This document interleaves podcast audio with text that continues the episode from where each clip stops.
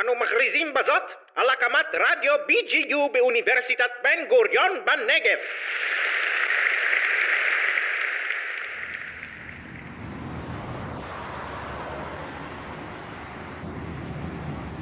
טוב, אז uh, היום שלי היה די טוב. איך היה היום שלך? הוא היה בסדר? הוא היה די טוב, נהניתי היום, כבר הספקתי ללכת ל... אה, אוי, סליחה, לא התכוונתי לפגוע בך עם מקל הנחייה שלי. הדבר הזה כל הזמן נתקע בדברים. אנחנו חיים במאה ה-21. איך עדיין לא ימצאו מקל משוכלל יותר?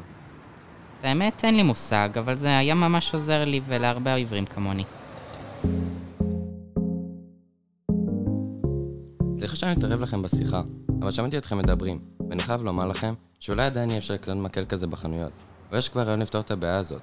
מיזם חדש בשם ווקס רוצה לפתח מקל נחייה, כזה שמגיש בדיוק כמו מקל נחייה רגיל, אבל בעל אפשרות נוספת, שתמנע התנגשות שלך בדברים ואנשים ברחוב. זה נשמע רעיון ממש מעניין.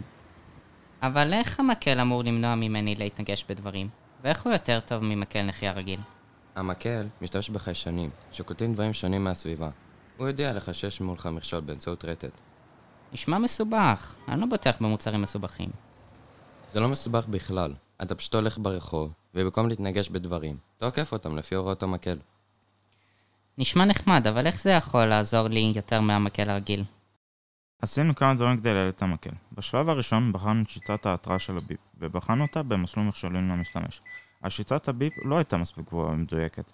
אז עברנו לשיטה אחרת, מדויקת יותר, שיטת הרטט. בבדיקה של שיטת הרטט, התגובה הייתה מהירה יותר, והשיטה נמצאה יעילה יותר.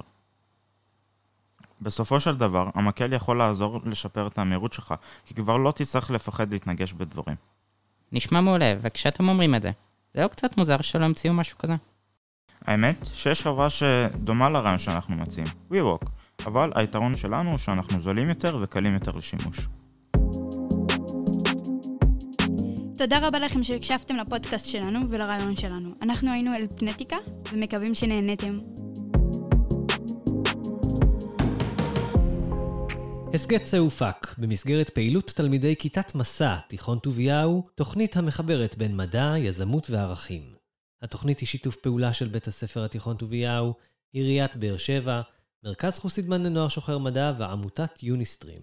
ההסכת הופק באולפן רדיו BGU, אוניברסיטת בן גוריון בנגב. תודה רבה לכם שהאזנתם.